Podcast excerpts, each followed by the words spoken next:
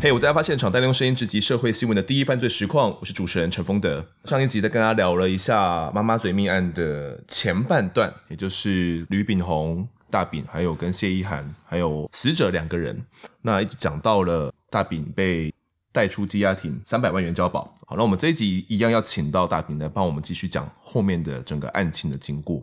那其实大饼你在交保之后，然后发现自己的脸书上面有非常多骂你的声音，有人说你是杀人犯，有人说是龙门客栈。大家可能没有看过《龙门客栈》了，我也没有看 过，我也没 看过就是一部非常久的电影，但是就是在讲说你们的黑心商人，呃对，黑心商说你们的咖啡店是个会杀人的地方，店长啊，然后包含你们老板啊等等的，就是那边很可怕，就对了。对龙门客栈就是一个形容你们那边的这样一个词语。我还上网做了功课，什么新龙门客栈到底是个什么样一个东西？这样 子，那你当下就觉得有意识到自己变成外界说你是杀人犯这件事情吗？其实其实有，但是我那时候还不晓得说，其实我的就是这个新闻注目度到底有多高。我一直觉得这是应该小新闻啊，可是坦白讲，我从羁押庭出来之后，看到记者那个阵仗，嗯，我靠妈，三四十台摄影机对着我，对，啊，哇，我都觉得哇塞，这真的是好 像是就是一般在我们在电视上看到新闻，就是应该要非常大的案子才会有那么多摄影机嘛。对对，然后后来、嗯反正因为那那时候法官就要我每天去去签名嘛，就是去警察局签名报道，对所以我每天就去签名报道，签名报道就就发现说，哇靠，外面还有 SNG 车，哎对，哇就是好像从第一天开始就要去派出所，他们怕你，因为是交保候传嘛，嗯所以说你每天因为怕你会有逃亡，所以要到派出所去签名。对记者也会知道消息。对，对那时候要去集前派出所嘛。对所以我我那时候看到有一些画面了，就是你去进去里面，然后记者就有问你一些话。嗯，那你还记得那时候问的什么？哎、其实那时候就是每天的行程，就是我每天早嗯上就是早上大概六点，我记得第一天晚上我特别难睡着，所以那嗯天第一天我三月六啊三月七号交保的那一天，我其实晚上到半夜我大概睡两三个小时而已，嗯，然后我一直在看新闻，嗯哼，我在看我这几天发生的新哦闻，你所以上上网看。对我，所以所以那一天那个晚上，我就把所有的新闻几乎都翻过一遍，也看过所有的 YouTube 的画面，然后然后电视的反正一直轮播，我就一直嗯对开始重复看。今这个小时先看这一台，然后大家重播，我再看另外一台 OK 这样一直看。把每一台都全部看过一次哎全，国看过一次，然后到了早上的时候，我就记得我我我到了五点我就醒来了，然后我就开始去去外面买早报，嗯，我就六点今天写六点什么多就去买早报，买完早报之后边吃早餐就边看，说到底现在的新闻是什么，然后开嗯始烫衣服，因为电视要拍啊，你有意识到这件事情 吗？你有意识到这件稍事微情烫吗个？衣服的。 对，这这就很荒诞的行为。可是我觉得那是一个让我安心啊，就是啊我我也不知道到底要做哪些事情，我也不知道要面对什么东西，可是总是有尽一份努力去做准备，感觉先把自己打理好，不准备好。准备好。然后那时候媒体在说，我印象中很深刻。他第一次面对我的时候，问我说：“那吕先生为什么？因为我一直在喊我是清白的嘛，对所以反正有一些记者就问我说：‘那吕先生你，你为什么？你既然是清白，那谢涵为什么说是你？’对，对，那你要怎么证明你是清白的？然后我就说，你你要说我杀人，你总是要拿什么血衣啊、血、血刀啊、嗯凶凶刀刀什么证啊，据之类就的就什么都没有，就说我杀人啊，就就到这些抖。嘿，对，然后但这句话就被错误解读，就说你们找不到 血衣，你们找不到协议凶 刀。你你当下是觉得说，哎、就是你要有有证据才能够把我定为杀人犯，可对是啊你们都没有、嗯可是证，据是什么？因为我那时候很痛苦，就是说一下子问我，啊，你二二月十六号的行程，一下子问我说你二月二十八号的二十六号的行程，一下问我三月二号的行程，一下问我你去哪里，一下子说你跟谢以涵是不是去干嘛？你这样，我说你们。到底证据是什么？你你要不要对嗯问清楚？因为因为我觉得那时候我就觉得很痛苦，是我要证明我没有。呃，听众们可能不知道说，要证明自己不是杀人犯有多难。大家可以先把自己换位思考一下，如果你今天是吕炳宏的话，然后突然你的一个好朋友，可能是好朋友，或者是亲友，或者是你的一个员工、你的上属、你的下司，说你是一个杀人犯，而且很确切的讲出了你整个行凶的经过，然后你现在被交保了，然后每天被记者跟着拍，然后你要想办法去证明自己不是杀人犯的这个事实。嗯，你知道这是事实，可是大家不相信你耶。不相信啊，完全不相信啊。对啊，所以后来我那那是非常慌张的吧？我不是杀人犯，却被说是杀人犯的这个过程，嗯对，然后然后当然就是我们用这种方式回答，可是我觉得就是刚刚我在形容，就是说，其实其实有时候我们在面对媒体，这也是一种不知道是不是心得分享，嗯， 两种策略。刚刚警察警察朋友告诉我的是，我要痛骂谢依涵。对，那另外一个律师朋友是说，我们是不是应该讲好自己就好。讲好自己就好了。嗯，可是反而回过头来我来看这整件事情的时候，其实我觉得警我的警察朋友讲的是对的。你要痛骂协议很某些时候我在镜头前面痛哭流涕、痛骂人家，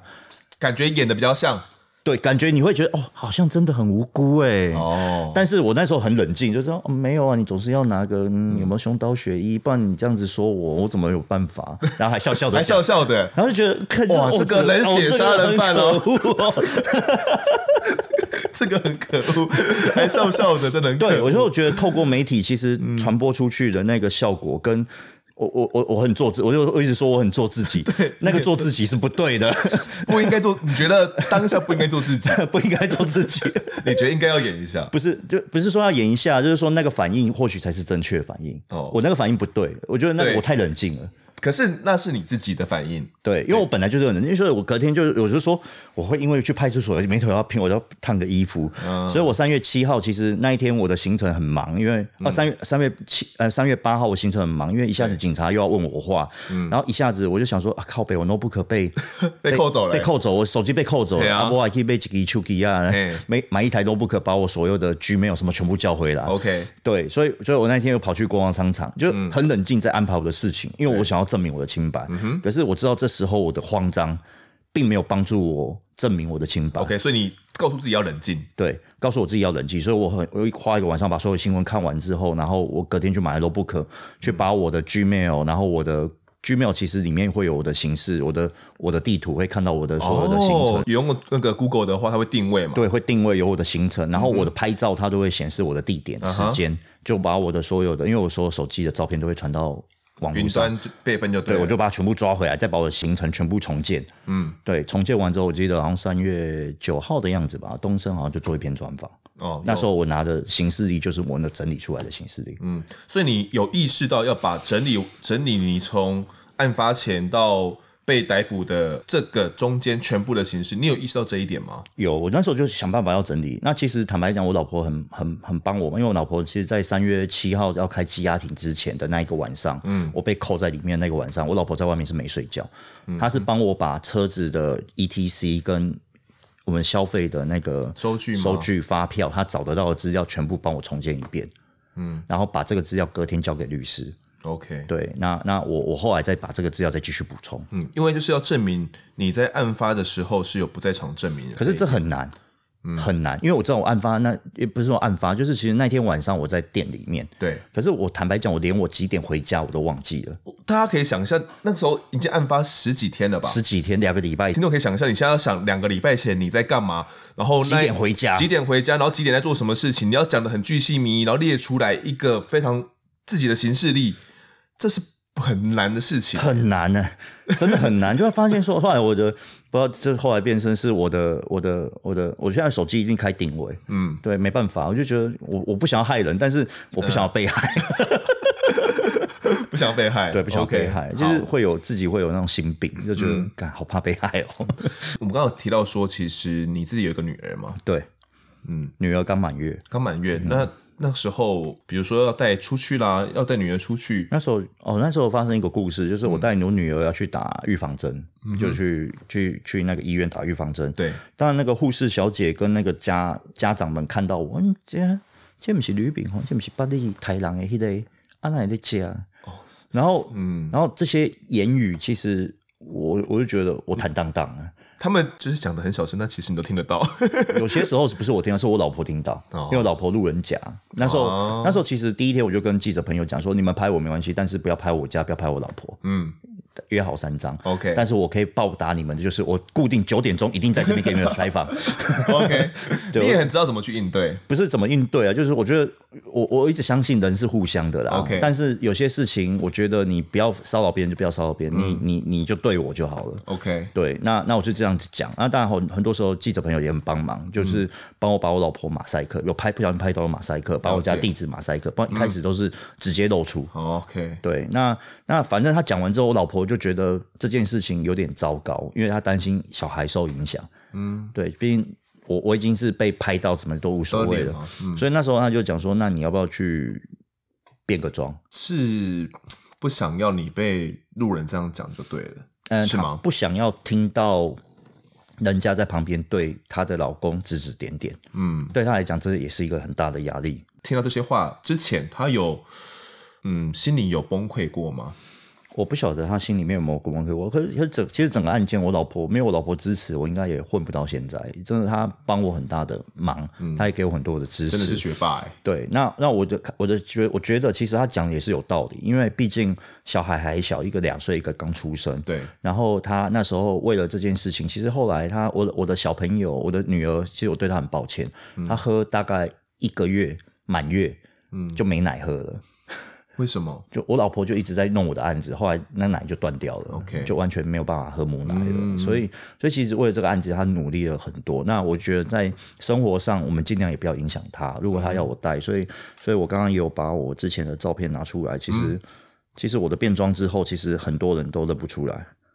真的假的这是我变装，变装。 ？OK，变装前后的差异，便当对不前对后差异，其实哦嗯其实其实认不出来啊。就是我戴了帽子，戴了眼镜，其实按现在现在因为真的有有老花的，所以不戴 不行。可那时候我原本都不戴的啊，所以所以那个真的差很多。印象很深刻是我第一次戴的帽子跟眼镜，我去 Uniqlo 买，嗯买完之后我上车，结果那时候我儿子两岁多在车上，他看到我就哭了，嗯他他为什么他觉得我是陌 生人。认不 出来爸爸？认不出来，我觉得很好笑， 我儿子很好笑。你的儿子还是要去上学吧？对，要上学。那你要还要接送他吗？后来就让那个阿妈去接送，我就不要去了，因为因为老婆也是说不要这样子影响，就是老师可能也会有困扰，家属家长也会有困扰，哦然后那时候就尽量避免。那反正我出门大概办什么事，我就几乎就是变个妆这样子。那那整理好我的证据，嗯，对。那坦白讲，其实那阵子一直到第二次羁押，检警也只有问过我一次话而已，所以基本上案情，我一直觉得看这案情到底他们在调查什么？奇怪，他们为什么一直针对我？可是又好像不来问我话。不，他们不是在你觉得他们在问你的时候不是在问你话，对，就是他们不是在想要厘清案情，那他们想干嘛？他们觉得就是因为我觉得都是那种，呃，嗯比如说三月八号那时候问我问我话的时候，警察是问我啊，你读什么科系？我说化工科，嗯，然后说那你化工科在学什么？我说嗯，我们学那个什么化工机械啊，然后他嗯就讲、讲完之后，他就说那你是不是对安眠药有一些涉研略？究，我说没有 啊，没有啊，我读化工科，我不是读医药的，嗯，对啊，然后那你们怎么就就类似这样问这一种 OK 我就觉得这跟案情有什么关系？其实后来来来听是有关系的啦。对，对对因为有验出毒物反应，然后知道踩到里面是有安眠药的，所以他在想你的背景是不是有那个知哦对识，有那知识，或许你们可以自己调配安眠药，或者是这这也太扯了吧，对，或者是知道怎样 怎样的剂量可以把人给迷昏，对之类可的。嗯能之类的吧。然后我觉得说你、你这问话就不是真的，你在想要厘清案情吧？你就是针对我嘛，对，确实啦，站在检方的角度，他确实就是要针对。对啊，就针对我嘛，对啊，对啊。有一部分他们会想要突破你吗？你觉得他们也想突破你吗？我我是不晓得有没有突破我啊，但是我我不知道他们是如何想的啊。但是后来我跟嗯那个，因为经过那个东升的专访完了之后，我就跟小璇还蛮好的，后来我嗯们私底下在聊这一块，他就说那个专访其实检警很生气，很生气你被专访，对。然后我就问他说：“那杀人嫌疑犯有没有人被专专访过？”他说：“没， 没有杀人嫌疑犯是被专访的。”他们生气的点，呃，我大概可以理解，因为这些东西可能他们有掌握到了吗？比如说这些，你那时候专访应该有列出自己的行行事历嘛，然后几点去哪，几点去哪，那些发票的东西，没问我啊，他们还没问你 因为三月八号他问我你读什么系啊？你是不是、哦，你是不是你是不是会调配安眠药啊？可是他没有问我的行程啊，对啊，但是你已经准备好了，我准备好等他问啊，不问我啊。你觉得自己应该要受专访，然后来证明自己的清白。那那我就觉得说，站在我的角度而言，那、那那我有我不为自己讲话，我要什么时候为自己讲话？所以我记得我在专访的时候，我就讲出一句话，我说、法律会证明我的清白，但是我觉得社会不一定，嗯，你那时候就觉得社会对你非常不友善吧，非常不友善，非常超级不友善，就就是太阳一类，太阳一类。哦，我觉得我就是没有，那我要怎么办方式去？可是你检察官又不来问我话，对，我要什么方式来证明我清白？我真的不知道怎么办。嗯哼。对，好，在后续又开了第二次羁押。第二次的羁押期在三月十三号的时候，因为呃，检察官他们非常不爽吕炳宏你交保，对吧？对呃，就是其实还是认为说。呃，你还有这个 Rock，还有等红威，你们三个人是有重嫌对是有重嫌，觉得还是你们三个三个干的，所以他们就提出了，就是他们抗告成功，他们决定要再开第二次的羁押庭。那天的状况是怎么样？你出门之前，你其实有觉得自己可能会被就被羁押了吗？有，其实我就说我买台新的 notebook 嘛，所以我开始准备好资料，我准备好我的形式力，我准备好这些东西，大概几天我就搞定了。嗯哼，接下来开始开始往往一些他们在调查方向，比如他在查说，呃，在查肉食城的车子，那时候就在查我的什么经济状况什么，反正就这样子。然后到了那一天的早上，我就跟律师在聊说，其实可能就有三个情况嘛。如果对我第一个情况就是我又被交保。嗯，第二个情况是我增加钱来交保，三百万可能要提高到什么地方我被哦怕你逃亡嘛。交保。嗯第三个情况就是我被关进去，嗯哼，关进去。那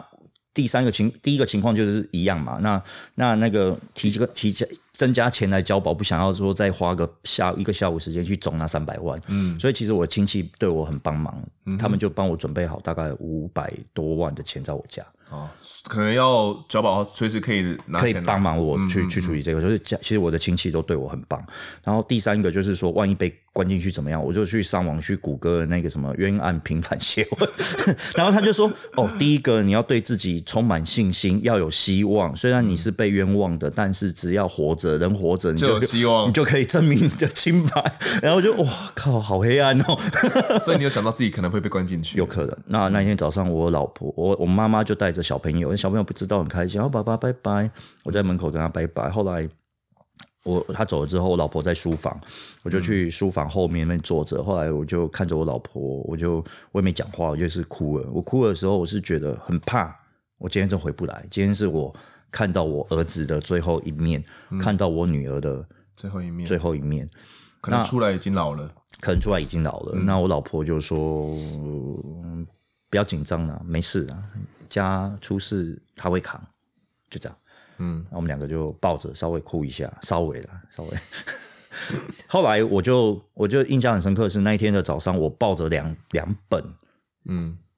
诶、资料夹，那本资料夹就是我这几天整理好的资料，嗯，然后我把我的行事历，把我可以准备好的东西全部准备。那我印象很深刻的就是，因为我不知道羁押庭的战斗长什么样子，就是在我第一次的战斗的时候，其实是我很慌张，第一次羁押我很慌张，我根本不知道什么情况，因对为大部分的律师在讲，嗯，对，而且我也什么什么什么武器都没有，嗯哼，而这一次是我准备好武器，带着两本资料夹去。所以那时候检察官在三个检察官坐我对面，我我旁边一个律师。那时候反正检察官就讲了，总共讲了九点要来压我，讲九个理由，九个理由要来压我，九个。然后这九个理由原本他们就是我不知道正确程序是什么，那时候我也不懂什么叫正确程序。那时候他们就说：“哎，那个羁押理由如卷宗所示。”然后就哦自己法看，他们看对，然后后法官就说：“啊，那个我们又不知道，对啊那你应该讲一下。嗯哼就他在讲，我就这边一直写，一直写，一直写，一直写，一直写， 一直写，一直写，然后就针对，然后律师在旁边说：“哎，那个你一个一个讲，慢慢讲，不要紧张，嗯慢慢讲，法官会等你。” OK，对，那我就一一点一点讲，比如说他在讲说，他就拿着《自由时报》什么股东员工大清洗报纸，哦你看他们在灭证，哦，你说那那呃，案发的 不是他们去搜索的那一天，对对对对，那个那黄奇那那对个黄呃 记者黄记者啊黄黄记记者者对记者那一天他就写说哦，股东员工大清洗，他就拿一篇那《自由时报》的报纸在那边嗯说，你看多可恶啊！所以所以你们有密证的可能性，对，有灭证的可能性。然后我就我就我就说，啊，那个我们在教啤酒，那我教啤酒在写的东西，我就准备好那个我在教啤酒需要哪些器具，嗯我就把器具附上，就锅碗瓢盆。我说那些锅碗瓢盆就是我会酿啤酒，我在洗这些东嗯西。那你说你说什么灭证，什么大清洗，到底我在洗？我就洗这些锅子啊，不然你你拿证据讲清楚。嗯，类似像这样子。 OK，然后我就一个一个讲完之后，然后然后他就说你在做什么事，我就说那时候那天晚上我就想起来，我那天晚上我在做什么标签，我在做什么 U 盾，那就反正我就把它全部都一个一个把证据就这样交给法官。嗯，最后最后最后，其实检察官就他就说吕炳宏恶行重大，有一个最重要的证据，他他一直不想拿出来，这次我要拿出来什。么东西？然后他就拿了一台车，那台车是亚旅斯，嗯，亚旅斯就是那时候我开我老婆的车是亚旅斯，就嗯停在、那我平常都开亚旅斯在上下班。对，然后他就说那一天二月十六号，呃，二哎二月十六号、二月二十六号、三月二号这三天里嗯面，那二月二十六号跟三月二号有两台压旅，有一台压旅室都停在我们店附近，嗯，然后早上发现尸体的时候，在压旅室车子都在，嗯，他就拿一张照片出来，这有什么关联吗？因为他觉得那台车是我的，哦所以他觉得是我去弃尸的，嗯哼，对，他是用这种角度在切的。然后，然后后来法官就说：“哦，就就是眼睛就亮起来嘛，对不对？”然后后来他就就法官就说：“那这张照片给我看，嗯，然后看我要怎么讲。”哦好我看了照片之后，我就说：“嗯，报告法官，对，这台鸭律师是我隔壁林老板的鸭律师，是隔壁的鸭，不是我的鸭律师，你要不要查清楚？”对啊然后说：“哈，是吗？”我就把我们地形地物再画一下，然后我就说：“那台车停平常都停在这个地嗯啊方，哈嗯画给他，然后签名，然后我就我就去去又去关禁闭，就是因为他把我们分开侦讯对，所以别人在讲的时候，我就是被关在一个小房间里面。对，那那那一天，那那小房间里面有个法警在陪我们，然后那法警就在那边碎碎念说：“哇，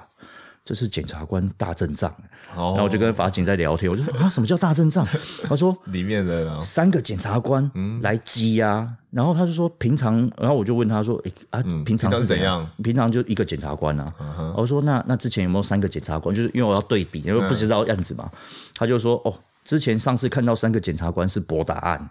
我说答哇哇，自己的案子跟本来同等同等级的，然后我才发意识到说哇，原来我案子这么严重啊。嗯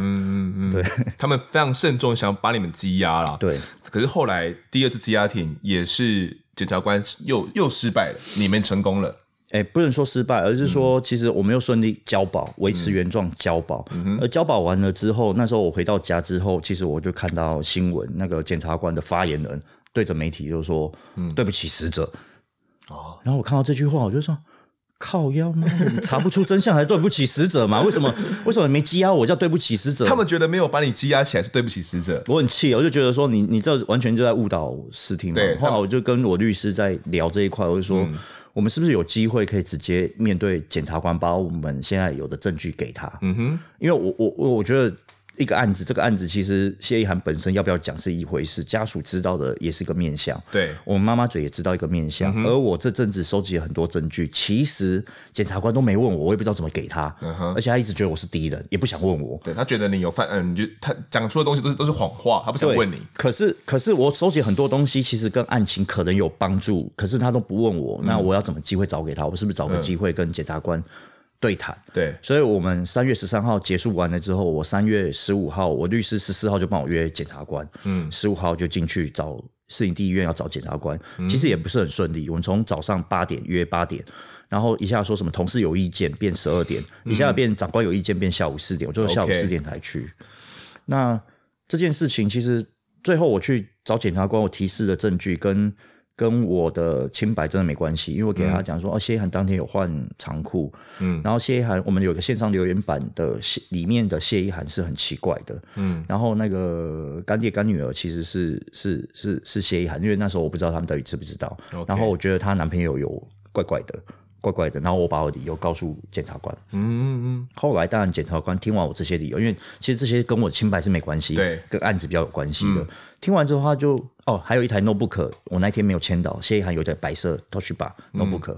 我嗯说我没签到名，这台是不是还在店里面没有搜索哦，到？没有扣到，没有是不是扣，到。然后后来他们听完这些，他就说：“诶，是不是店里真的没有？”然后后来呃，我就我就他们就请我，我那时候我就请我老婆陪着警察，嗯，去我店里面，因为我不方便去，对，他就陪着警察跟跟那个检察官的书记官还是谁，就就去事务官就去里面再找一次，也没找到。后来我看到十八号的时候看到新闻，十六号就隔天，十六号他们去谢依涵的男朋友家搜索，嗯，就在男朋友家找到保险箱、钥匙、机车、notebook，然后保险箱钥匙打开就找到变装工具、存折、印章、身份证，嗯，就是就是死者的东西嘛，全部几乎后面的证据全部都在男朋友家找到。嗯哼，那看到十八号的那时候的那则新闻出现的时候，我觉得其实检察官对我敌意就比较降低很多，降低很多，但是那时候又有一个新的新闻出现了，嗯哼，就是要写金什么？金子店，哦，那一其阵实子金就子在店的东西，我们晚点来讲。那就禁止。 好好，那金子店的东西又很精彩。我们讲一下前面的东西好了，就是其实专案小组后来有在呃巴黎海岸边找到一些东西，他们有找到凶刀，刀子对，有找到刀子，就是在距离陈尸的张翠萍陈尸的地方，其实就在附近而已，找到跟死者伤口吻合的一把刀子，然后也找到了张翠萍的手机，手机眼镜对，对，所以他们觉得红树林应该就是第一现场，因为其实他们原本不觉得红树林是第一现场，他们觉得那边可能只是弃尸的地点，可能第一现场是在呃，或许在他说的是在呃，可能在车子里面啦、怀疑很多啊洗衣对店啊、车对子里是面啊、洗什对么对什么水沟里啊，对对对，有很多种可能性，所以他们后来这边找到刀子之后，就嗯，这边可能是第一现场，他们也觉得很奇怪，为什么张翠萍她的尸体跟陈进福的尸体会相隔那么多天之后才被找到，而且还在差不多的位置发现对。他们不太合理，因为前一集有说过，陈进福的尸体被发现之后，专案人员在那边用竹竿那边搓，找看看有没有张翠萍的东西，或者找相关的基证，他们肯定在附近搜过，可是没有，没有。没有，对，那后续有人推论啊，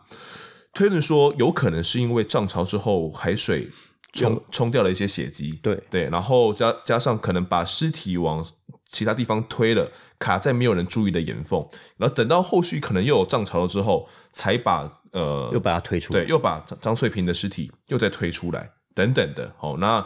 是个可能性，对，但事情的真相其实没有人知道，没人知道。对，没人知道，没人知道对。他现在用了一个潮汐的图，说就是嗯流出去，然后再一样的位置再流回来，绕一圈再流回来。 OK，然后后来又来解被释这一块嗯又被张那个谢依涵给发现的，对，通报给警察。谢依涵这招也是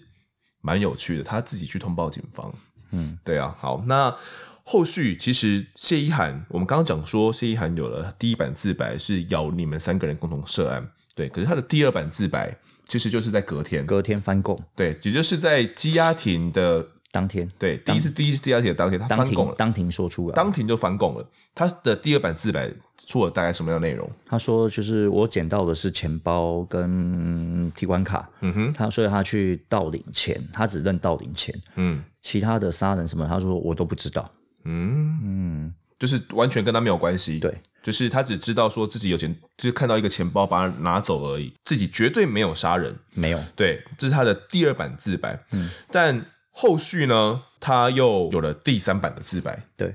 第三版自白是在二月，因为我后来看卷宗之后，那个检察官有个那个吴吴检察官，十八、号的时候就开始去密集的去看守所去探访谢依涵 OK 聊天，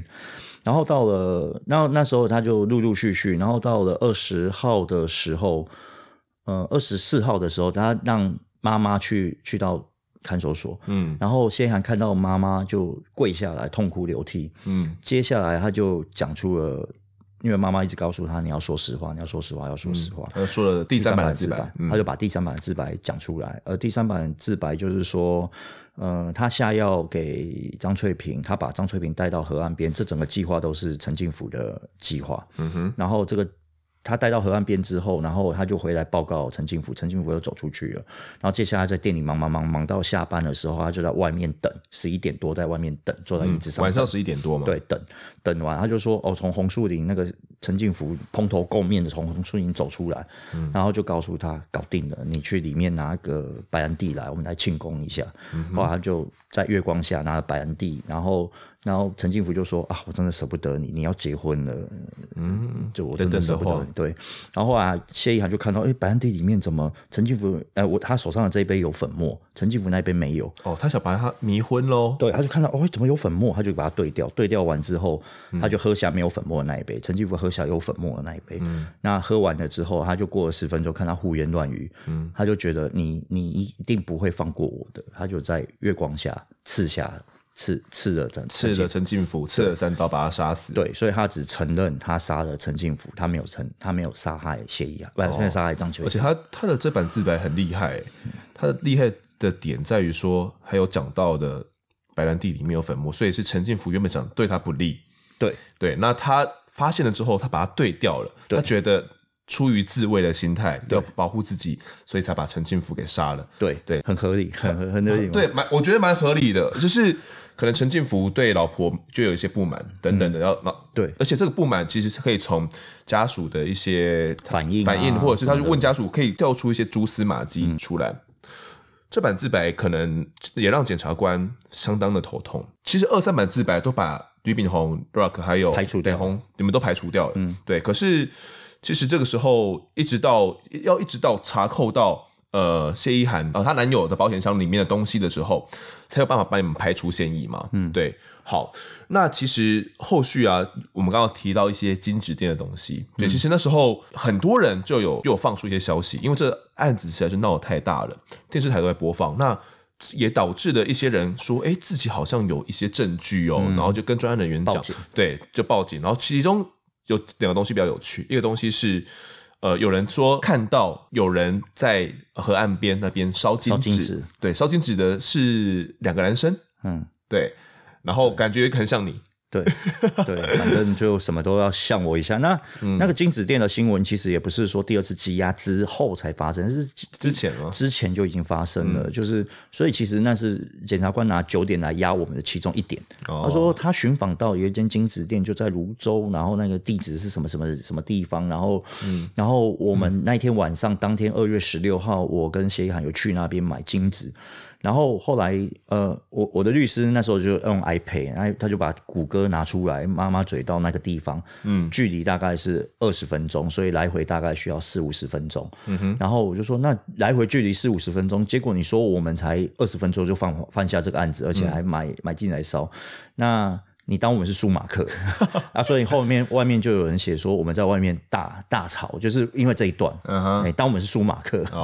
哦，，就是这样子。所以后面的时候，我觉得会夯起来，是因为金子嗯店老板人接受媒体采访，对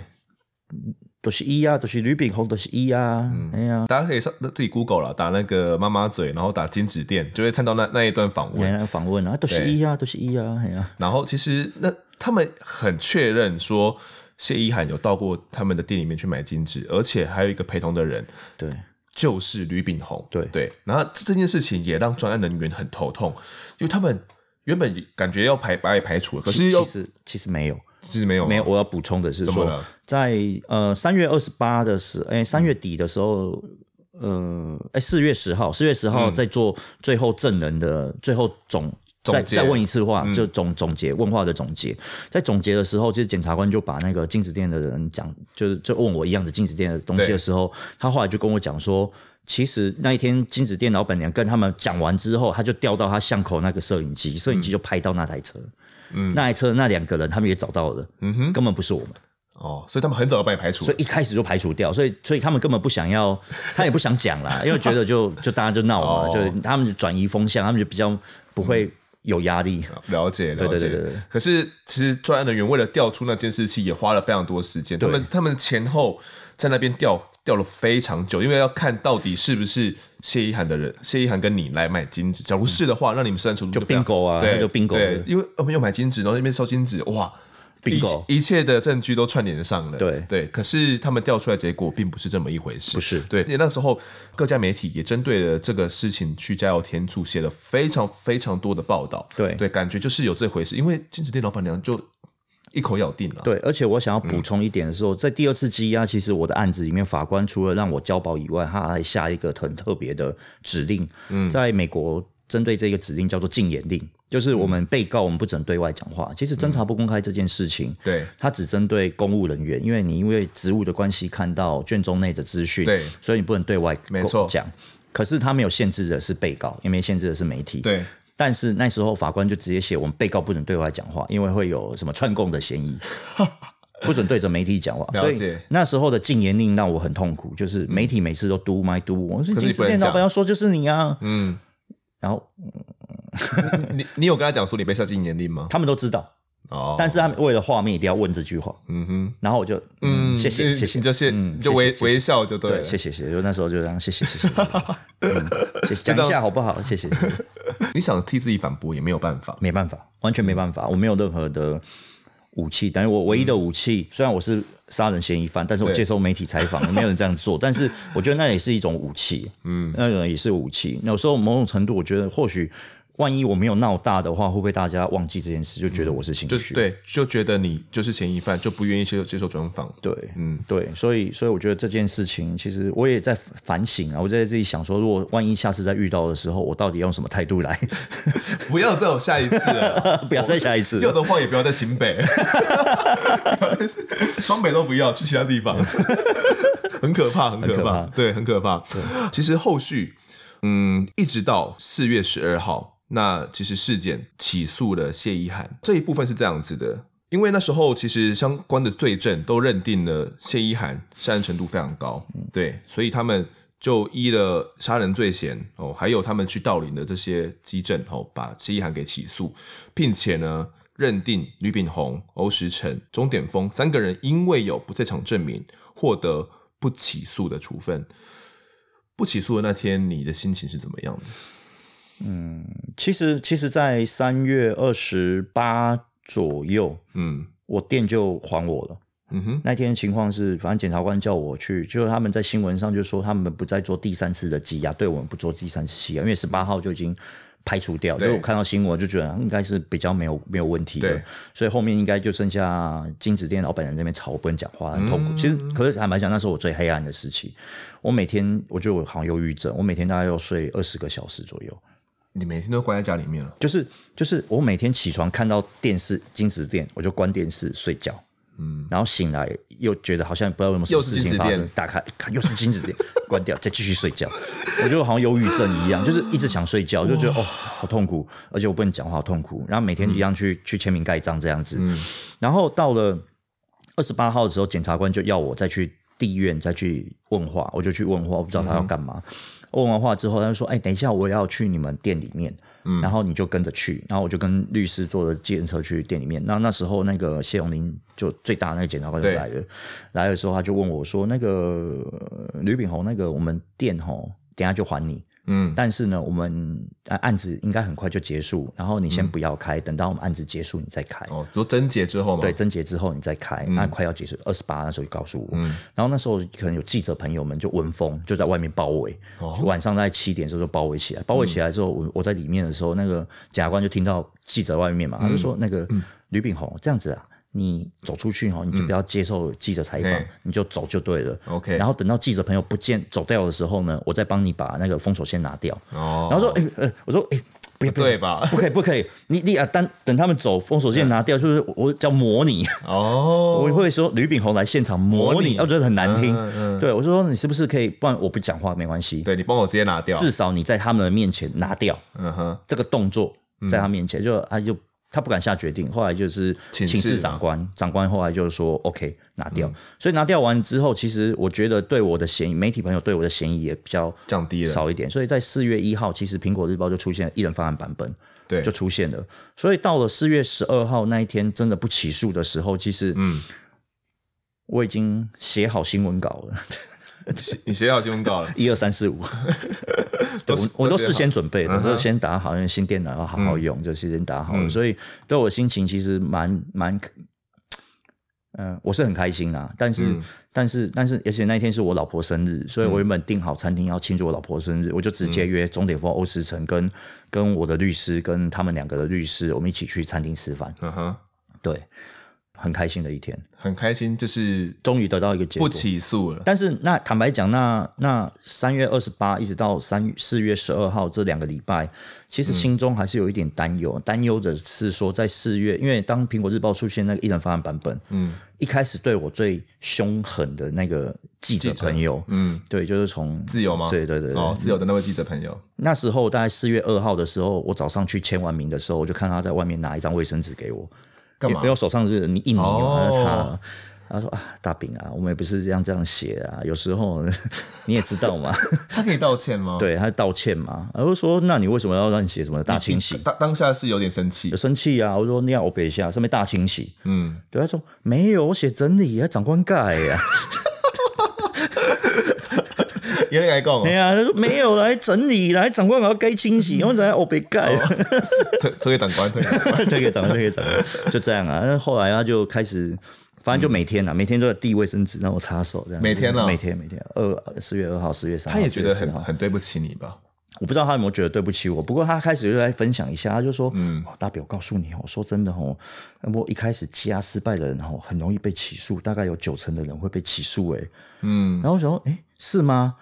后来我上网看嘛，后来我们有一个日剧不是叫《九九点九》，嘿，对我就觉得。哎，好像是哎，因为不起诉会不会长检察官觉得嘖没面子，想办法把你起诉一下？对反正判案的是是法官，对法官对对如果真没事就没事、啊。对啊，对，可是我就想，哦看这会不会？所以那几天其实有点煎熬，因为被他吓到，啊感觉好自己有可能被起诉。有可能被起诉因。为起诉跟不起诉，它的差别在哪边？其实你要有非常足够的罪证，才能够把一个人起诉、欸。对对，但是我那时候不清楚这件事，我觉得会不会检察官觉得我，嗯我我我我我就是脸就是看起来像坏人，就是随便写一写就把我起诉，嗯我担心啊，是我的担心。可是后来因为我读了法律学分班，我知道他们训练不会这样子做，嗯，对，所以所以我给多担心的。 OK，对好。如果自己有被起诉的话，那可能后续要面对的是一个完全又不一样的法律程序。对，那个程序又更复杂，而且对会你会花更多的心力在那里。如果对可以不起诉就不起诉对，，所以听众朋友如果知道一个人有被起诉，你就可以想说，哎、其实检察官是有相当足够的一个罪证的，大概有七成把握你对是罪人，他对他就会起诉你。对他才会把你起诉。嗯对不然如果他没有把握的话，他是不敢把你乱起诉的。OK，检察官那边就掌握到了谢依涵初步的整个犯案的经过了，整个拼凑他从呃接调监视器啦等等的，他有。一个起诉版本的一个呃行凶经过，替大家讲一下他的初步的自白的行凶经过是这样子的。他说他，呃，从二零零九年开始啊，陈进福因为到咖啡厅里面，他常去，张翠萍也会一起去，所以他们就跟谢依涵有认识。那陈进福呢，知道了说，呃，谢依涵的父亲已经过世，而且他的姐姐在海外求学，那母亲呢也在高雄独自一个人在那边卖钢管鸡毛。那从二零一零年的时候，陈进福就会不定期的去资助谢依涵。那他资助的方法呢，可能是他就直接帮他开了一个账户，哦，就是在到元大里面帮他开一个账户。那在里面呢，就直接放了五十万元。哦，就是说我会教你怎么样去操作股票这样子，我、哦感觉是个好客人啊，就是、我感觉有眼缘，所以我来教你怎么样操作股票。还说呢，就是会传授这个投资的股票的一些技巧，感觉就是要认她为干女儿这样子啦。然后并且呢，还说这个里面的亏损哦，五十万元亏损都算他自己的，嗯，对，啊有赚就算你的吧，啊亏损算我的这样子，我就是有这样好的事情，赶快告诉我。好，那那没有想到，就是他私底下呢也会带着谢依涵到他到他的家里面。就是他说，谢依涵说他们两个私底下其实是有暧昧关系的。每次谢依涵到陈进福的家里面的时候，陈进福都会让他挑选珠宝，而且案发前几个月，陈进福曾经打开家里面的保险箱，里面呢说有价值四千万元的金条、珠宝首饰，而且还有那个存折的数字加起来也到到达四千万元，让他起了贪念，脑中就开始构思这个杀人计划，因为她也准备要跟男朋友结婚了嘛。她可能会需要一笔资金，那到了二零一二年的九月，也就是案发的前一年的九月，她在租屋处附近的诊所看诊，那声称自己睡眠有状况，那拿了呃，总共拿了二十一颗的左棉安左眠安，哦，左边等的安这个眠药安眠药。OK，那他自己当天就吃了三颗，来试一下哦，吃了三颗的药效怎么样？哦，那并且呢，隔年一月买了一把水果刀，就放在咖啡厅里面，准备好这个案件之后呢，还有取得陈进福送给他的钻石戒指。他还说，因为张翠萍把钻戒啊放在洗手台，那哦那好几天都找不到。那没想到后来被发现说，哎，这钻戒怎么被戴在了？嗯，谢依涵的手上，谢依涵还炫耀给张翠萍说：“哦，这是陈伯伯送我的哦。”引起了张翠萍的戒心。好，谢依涵这么说。二零一三年呢，她因为准备要跟祝一峰结婚了，那她担心跟陈进福的私情会外泄，所以他二月五号趁着张翠萍出国的时候，到她的住处偷了保管箱的钥匙。哦，因为这保管箱为什么会有保管箱呢？是因为这个张翠萍就把她的这些家里面的首饰啊、这些珠宝全部放进保管箱里面，担心会不见。那他偷了钥匙之后呢，想要伪造签名，想要去诈领保管箱里面的财物，但是嗯，却失败了。 OK，后来到二月十六号，他以要帮吕炳宏的小朋友，就是你女儿，呃，满周岁为由，邀请夫妇俩到妈妈嘴来庆贺。但夫妇俩到了拿了礼物到了现场之后，发现没有这回事。那谢依涵趁着帮他们准备饮料的时候，拿出磨成粉状的两包安眠药，加进呃陈进甫的咖啡以及张翠萍喝的啤酒里面。哦，这是他的说法。那张翠萍喝了啤酒没多久之后就瘫软在桌上，而陈进福则是意识模糊。他以先要把张翠萍送回家为理由呢，先就把张翠萍拖到了淡水河边的红树林内，另外也搀扶着陈进福过去，在那边拿出预藏的水果刀，逼问两个人的存款密码，接着猛刺陈进福的颈部跟背部共三刀，然后怕他的求救声被听见，他还把他的嘴巴给捂住了，直到他断气为止。谢依涵接下来又刺杀了张翠萍，总共七刀，右手也因为用力过度呢，造成刺伤虎口，手腕也有点扭伤。犯案后，他还把呃张翠萍她当时拿着的一瓶酒，也就是他们呃妈妈嘴里面的自酿啤酒，放在河边，把现场当做好像是一个呃不慎落水的一个意外这样子布置成这个现场，并且当场取走张翠萍的身份证、提款卡还有随身包包。那隔天呢，先是到二月十八号拿出了陈进福的印章跟存折，然后去领走账户里面的三十五万元。二十七号，也就是陈进福发现遗体后的隔天，在伪装成张翠萍的模样，想要去盗领他的这个存款，然后也试着要去打开他的保险箱。整个案件的行凶经过是这么一回事？这中间呢，这是属于第四版自白，哎，没有，其实第五版，第五版，第五版，因为还有第四版嘛？第四版，第四版是谢依涵经过测谎之后讲出来的版本。嗯，他说张翠萍是逍遥在可可里面，然后陈进福是、是他带完张张翠萍之后回来回报给陈进福之后，他下药在水里。将陈进福的浓缩杯喝完之后，习惯陈进福习惯，因为浓缩杯下面有一点点浓缩，哦，嗯会加点水再把它喝干净。然后这时候谢依涵就趁机把那个浓缩杯拿去加到粉末，再加到水里面，嗯拉拉，然后就给他喝。那所以其实除了第一版，其实谢涵总共讲四个版本。第一版里面他说了加下药在咖啡里面，对以外，另外三版都不是，嗯哼都没有说下药在咖啡里。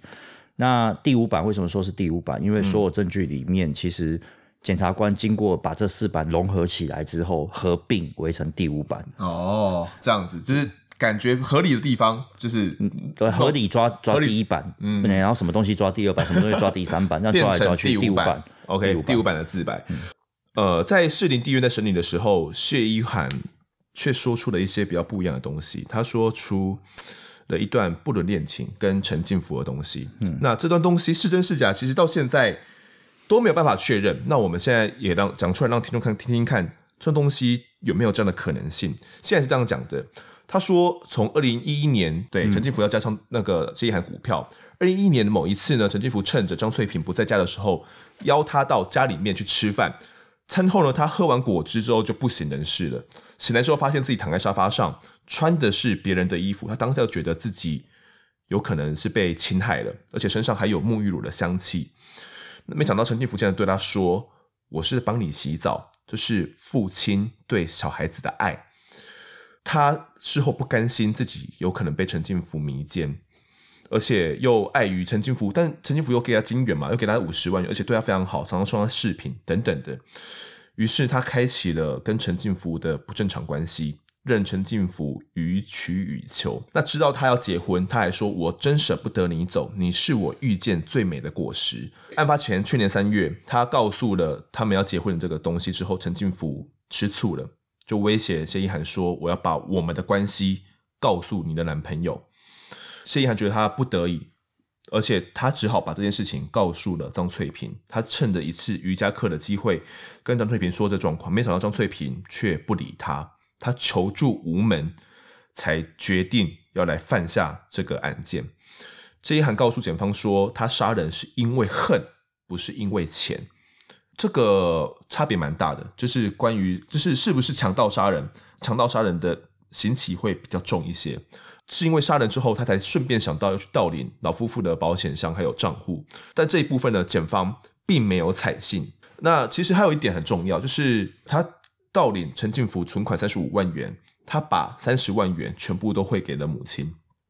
这一点哦，也让呃后续的审判造成了一些影响。在法官的立场上，法官接受采嗯访，有一次在判无期徒刑的时候，那个法官就说他们有异于寻常的关系。嗯，但是那个异于寻常，他就不想再加以解释。那我嗯也我也把这句话拿出来讲，我觉得会愿意给五十万元，五十万元的资金、哦不止不止不止五十万，对对五十万是账户啦，对，账法户50法院认证九十四万。总总共全部加起来加金饰加饰品，对，总共九十四。那我们讲一个很简单的人性。今天我、我干爹给我九十四万三年监，嗯我把你宰了，我可以拿到九十四吗？嗯，如如果我能拿更多，我才会把你宰了吧？拿更多会把你宰的。可是问题是因为干爹干女儿，她不是真的女儿，对啊，她不是那种会遗，就是遗产会对对对，会会过给继。你的，对，那那你把人家宰了，怎么会有遗产？因为活着才会一直给你、是啊嗯是啊，对啊，你懂我意思。所以我觉得，其实为了钱要把人家宰的这个理由不成，有点难构成。嗯然后我能想到的大概就是，真的是因为结婚这个纠葛结不清，嗯，可能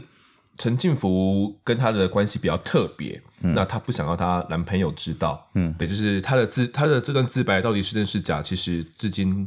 没有办法去这没有毕竟我们是外人呐、我对啊嗯就说，其实，在拼凑案情真相的话，其实有三、三家属跟谢依涵跟我们之间对，我认为家属某些时候是知道的，你觉得他知道一部分？可能会知道一部分，嗯可能会知道一部分。好，那我们后续其实谢依涵的案子差不多，他的整个犯案经过大概是这样子。可是我们后面会来讲一下，或许有一些疑点是没有办法解释的。好，那直到二零一三年十月的时候。一审士林地院认定谢依涵是强盗杀人，尽管他讲了那些东西，但是因为有问谢依涵，假如说真的有发生所谓的不正当关系的话，好，那有没有看到陈进福有一些，比如说一些特征？因为看得到他裸体嘛，对。然后谢依涵有讲一些东西哦，比如说有有一些白色的体毛啦，嗯说然后呃，可能膝盖哪边有疤痕受伤啦等等的东西。可那可是是那个疤痕受伤是真的，没人会知道，因为其实北北都穿长裤，然后我嗯对们嗯没有穿过他穿短裤，然后他说的是大腿内侧被野猪野猪哦，对撞伤的一个伤口，嗯哼，对。 OK，可是不被采信。对不被采信，所以这一部分士林地院的一审法官是不认定他有这方面的，所以他认定他是强盗杀人，所以依照刑法第三百三十二条判死刑，褫夺公权终身。十一月呢，上诉到二审之后，高等法院召开羁押庭，决定是否要继续羁押谢依涵哦。羁押庭的庭长当时对谢依涵这么说，他说：“犯罪态度非常重要，如果重来的话，相信你会有不同做法。”然后他说：“相信人性是本善的，每个人都会有良心呐、那他也觉得谢依涵良心是受到折磨的，希望谢依涵到下次开庭之前可以深思，全盘的拖出实情。谢依涵听到这些话的时候，又泪流满面的。他说，他一样是否认是为了财财杀人。他说，杀害陈进福的动机是因为陈进福对他做了一些事，把他当做玩物。至于张杀害张翠萍，是因为他听陈进福说他跟张翠萍的相识到结婚的过程，嗯，他听了之后很不甘心，他觉得为什么张翠萍没有付出就可以得到这么这么的多？那他觉得很气，很不公平，才会杀害张翠萍。总之，二审依然维持原判决，判谢依涵死刑。那经历了更审之后呢，最高法院觉得二审没有审酌呃谢依涵的犯后态度部分，而且也认为有有一些判决理由的矛盾，觉得说谢依涵是否是虚构犯案事实，必须接受呃深度的心理治疗等等的，觉得他不一定可以推论他没有教化或再犯的可能，因此撤销死刑的判决，要求再审。二零一七年的一月，高院审判长花了十分钟的时间说明谢依涵无期徒刑的理由。合议庭认为谢依涵的自白犯罪呢，本案是没有共犯的，所以以强盗杀人一罪来论罪。比较是没有认定他有那那一趴啦，就是没有认定说他跟呃陈庆福的那个不伦的部分不予采信。同时，他认为谢依涵谋财害命的手段非常残忍，行尽冷血，原本是应该与世隔离的。但是谢依涵她的翻楼态度非常的好，而且她的成长、求学、工作的经历没有不良记录。嗯，这一点，她的员工、她的朋友、她的她的亲戚等等的都可以去证实这个事情。她没有不良记录，表现是相当正常的，没有所谓的反社会人格或者是病态人格，而且她嘱托了中央警察大学的教授，还有台湾大学心理系的助理教授，对谢依涵进行精神鉴定，认为谢依涵她的矫正可能性是相当高的，再犯风险是比较低的，有教化可能，应该给谢依涵自新机会，因此判谢依涵无期徒刑。同年四月呢，最高院驳回上诉，谢依涵无期确定。整个案子其实到这边算是告一段落了。嗯，那我想问的是，大饼，你觉得判决之后，你有觉得整个事情有找到所谓的真相吗？在这份判决里面，坦白讲，呃，有有一件事情，其实我对他有点质疑，因为其实这边少写少讲了一段话，就是说，其实他是一死一无期，一开始判的时候是对一死一无期，后来他是合并成一无一死刑。对为什么合并？因为他用想象竞合犯，想象竞合犯，想象竞合犯意思是说我拿这个刀子杀了两个人，可是我算一个案子，对把它合并起来，对想象竞合犯可以这样，就拿一把枪打死两个人，嗯，不算两罪，算一罪，嗯，那这个案子其实它真的是因为又可以用想象竞合犯合并嘛？因为我最后拿到的证据，我最后拿到的证据，其实这两个人死死亡的方法跟原因不太一样。我我打我我举例 OK 刚其实你有稍微讲刀伤，刀伤有一个人是两边左边一边这里，陈进福吗？对，陈金福是这里，啊嗯对他是都是左脖右子。如果正常我跟你面对面，我有办法两边这里一边这里吗？对一定是背后偷袭，我从背后偷袭，可能我站高位，你你做的比较嗯对低一点。而张翠萍呢，她的刀伤呢是刺的，刺胸口，嗯而且最重要呢，她右手虎口有有刀伤，她是正面抵抵御伤，哦所以有一个其实是偷袭的方式，另外一个是、是两边在有点搏斗的感觉。那这两个他真的是一起杀害的吗？我我打迟疑，我迟疑的是说，因为其实最后我我的案子赢的是因为我证明了根本没有下药的咖啡，他根本不是在那上班短短十八分钟犯下这个案子，十八、分钟把两个人带到河岸边，然后下刀杀害。做不做不完这件事，他是下班后两个半小时，可能在外面有做什么事谈判还是干什么，最后才杀人，或者是甚至有人偷袭，嗯，因为其实大饼，你即便这一涵的案子嗯但是但是判完了，你也对，还在关系说继续打。但是我想要补补充两句话，就是说，其实这个东西，因为我认为它最后会无无期徒刑定验，就是因为想象竞合犯的合并成一个死刑。嗯，而这一死刑，因为他讲的这些理由变成是无期徒刑。嗯，如果没有这个想象竞合犯，他应该还是死刑。有可能还是死刑。嗯，所以到底呃，你觉得是不是同一个地点、同样的一个手法把人给杀掉？对，那这个这个会会这样子判，有其疑虑就实对了嗯其实某种程度是法官他在、他在这个案子里面，我刚刚说法官写的这个是第五版，第五版其实将它简化，嗯，嗯嗯，店内下药、先后服出、下刀杀害，嗯，用这三段话就把这整个故事讲完，讲完了所以合并成哦一，死刑。你说店内店下内下药，然后呢先后服出，哦，先后浮出去店外嘛，下先后刀杀害下刀杀害，对，然后我我当然我的判决那时候判我叔说，哦，因为这三件事是合在一起，环环相扣，不可分割，嗯，所以我因为因果关系，我就要为这杯咖啡负责，嗯，因为你是妈妈嘴咖啡的老板，对，嗯，对。但是这件事情最后我证明了根本没这杯咖啡，所以其实它这个简化版的第五版字。第五版的事实，我认为是错的。那你在错误的事实上去做认定，当然最后他就是用一个想象竞合犯啊， OK，对。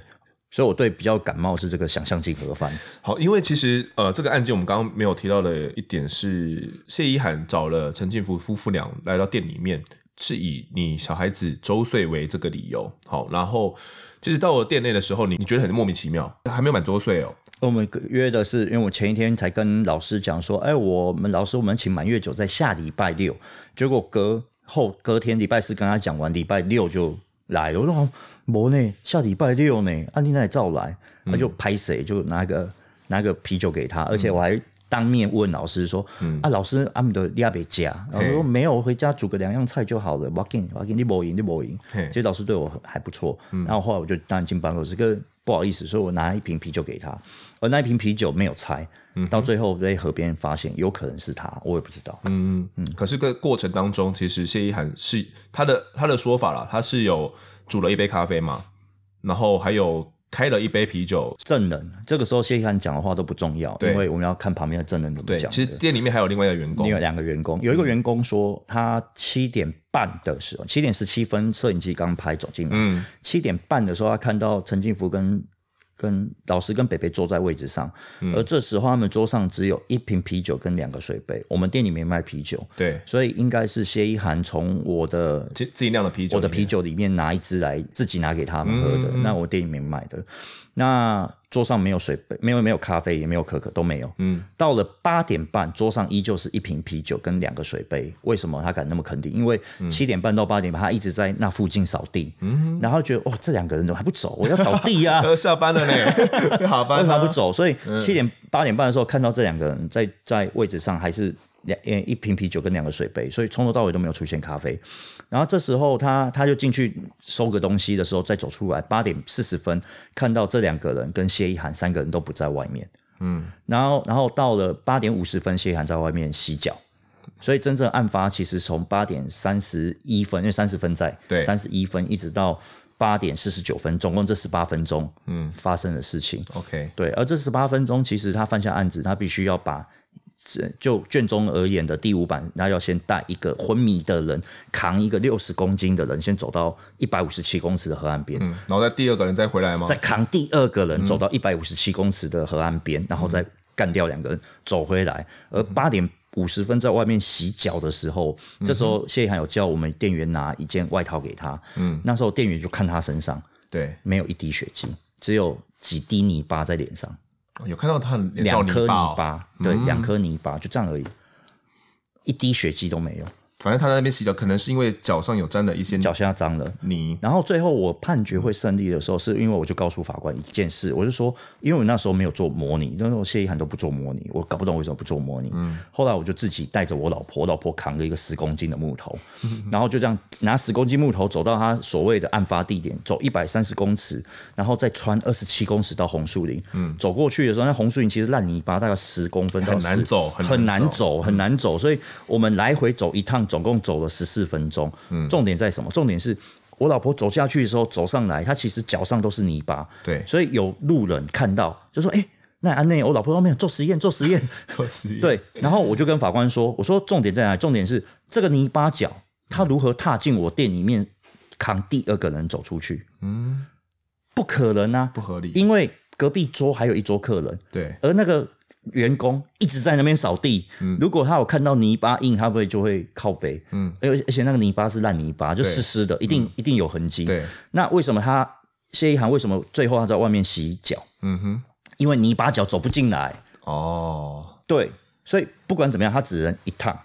十九分钟里面是没，你觉得是没办法完成两趟的，不可能两趟，因为十四分钟一趟，你你一定是只有办法一趟，不可能两趟。嗯，那不可能两趟，而且泥巴脚走不进来，所以绝对没有扶第二个人走出去。所以那个店内下药先后付出下刀杀害不成立。 OK，所以其实有一个判决就是判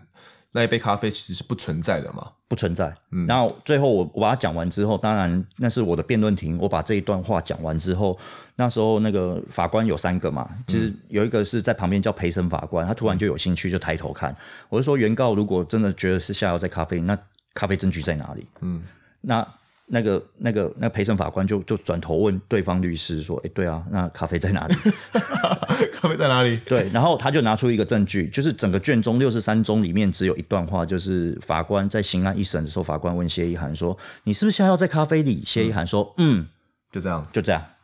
没了。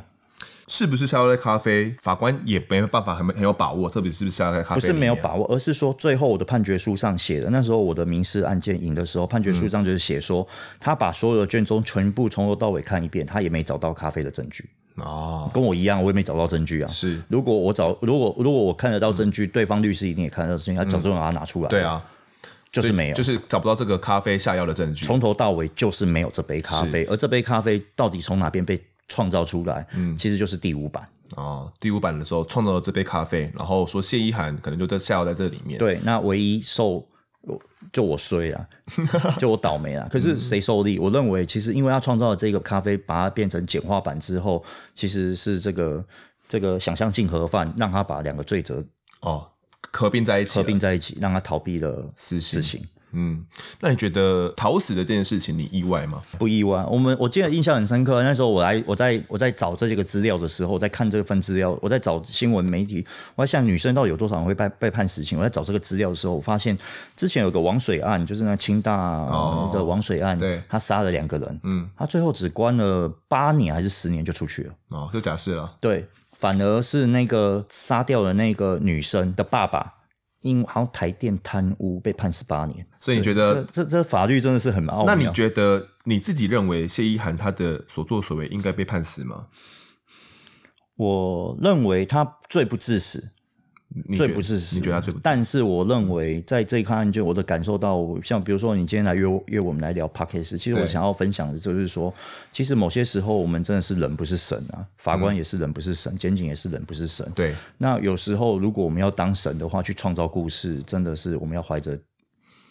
有时候我们真的是看证据啊，我真的觉得是看证据。如果连我这个小白，我这个法律素人，我花时间，我都可以把这个案件研究成这副德性的话，嗯当然我知道在在法院、在在检察官或在法官身上，他们其实是很辛苦的。对，检察官一哇，检察官一个月要结八十个案件，法官我看平均要结一百多个案你件后，你后后面自己有去读法律学分吗？对对，所以你才知道说， 他们真的很辛苦，就是我看这不是人干的，这真的很累啊你。要想说哦，妈妈嘴只是一个案子哦，对然后有，他要写八十个哎、我靠！对啊，哦，但是但是但是他这个东西，如果他没有好好的去把这个证据好好审视，而是嗯去拼凑一个东西，当然我知道，就你要完全符合证据很难。对可是如果你没有好好去拼凑这个东西，你害到的这是一个人。你觉得自己也是受害者吗？我们某种程度，我是因为这个制度下而而受害，但是我不认为到真的是受害啊。对我而言，某一些程度我也有受力啊。嗯，受力跟受害是一体你两面的。后来也是变成一个名人嘛？也不敢说名人，就是我我一直觉得我不是名人，但是有时候人家会找我来拍照，我真的很不习惯。可是嗯后来有一次，其实我我想开了，就是我去去那个阿基斯茶楼去吃饭的时候，就、嗯就是我看到九点，因为那时候刚发生那个垃圾。哦，阿基事是件垃圾事件 吗？然后后来我就九点的时候，阿基斯就会在门口那边跟大家挥挥嗯手、拍拍照。然后我觉得我靠，阿基斯都可以这样做，我我有什么不为什么行不的？行？ 你突然想通了，是不是？然后觉得，嗯，对对对对，因为我用顾客的角度来看这件事情嘛，因为我想跟他拍照，跟了跟他的私德没什么关系，就是我觉得我喜欢这一个人，我就想要跟他拍张照嘛。那那这个就纯粹只是一个感觉啦，我觉得那你就不要想那么复杂。嗯哼，有时候我是我自己想，站在我我的角度就觉得，看我又不是什么名人，我只是衰而已啊。可是某些时候是因为他可能某些时候他觉得喜欢我还是怎么样，想要拍个照留个念，那你可以满足消费者，那就满足啊。就后来我就想开一些事情啊，了解，所以，我我们刚刚前面有提到说，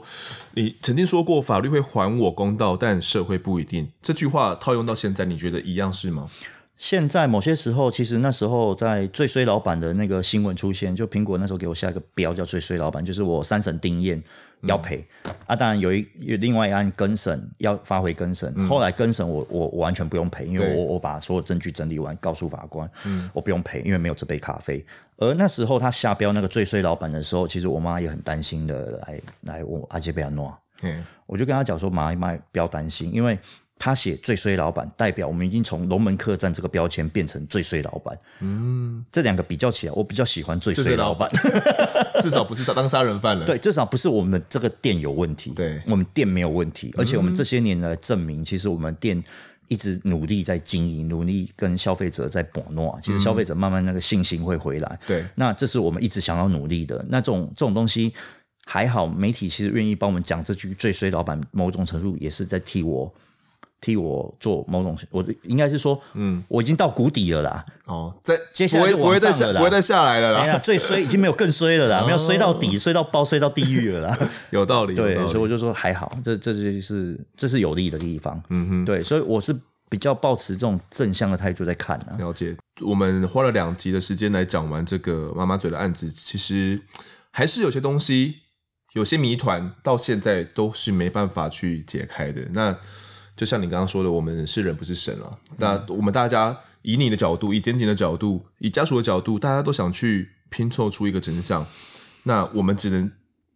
很靠近真相，我但们只能尽我们的力量去接近它。对我，我其实拿着八十三个证据去告诉法官没有这杯咖啡，可是我那八十三个证据去证明没有那杯咖啡的时候，某些程程度我已经将里面的卷宗的所有人讲的话，包括谢意涵讲的话的、嗯的的东西都整理出来了。我认为我整理说服法官的这个版本已经很接近了，但是他的动机。动机，就是他真的是因为不伦吗？还是因为特殊性、特殊的异于常人的关系？这个恐怕真的只有上天才知道。 OK，好，那也谢谢大饼来我们节目的分享，也感谢大家收听。如果喜欢我们节目的话，可以到 Instagram 搜寻“我在案发现场”，就可以追踪我们，掌握更多案件消息，也可以跟风的我聊聊，给我们建议。各收听平台上按下订阅跟五颗星的评分，就是对我们最好的支持，也可以分享给身旁的好友们，一起来听听看我们聊案子。案发现场，我们下次再见，